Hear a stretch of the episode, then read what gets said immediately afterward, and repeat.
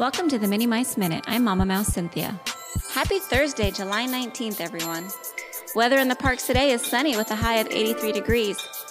Disney announced yesterday that Bugs Land now has an official end date. Bugs Land will officially close on Tuesday, September 4th. No matter how you see it, it's an end of an era and will be missed. In more park news, we learned this morning that Bing Bong Sweet Stuff Confectionery in Pixar Pier is set to open this weekend. On this day in 1950, Disney's very first entirely live-action feature film, Treasure Island, is released in theaters. Also on this day in 1999, Disney fans, railroaders, members of the Disney family, local government officials, and press gathered in Griffith Park in Los Angeles for the official dedication of Walt Disney's Carolwood Barn. On this day in 2016, some 8.4 million viewers tune in to Disney Channel's Teen Beach Movie.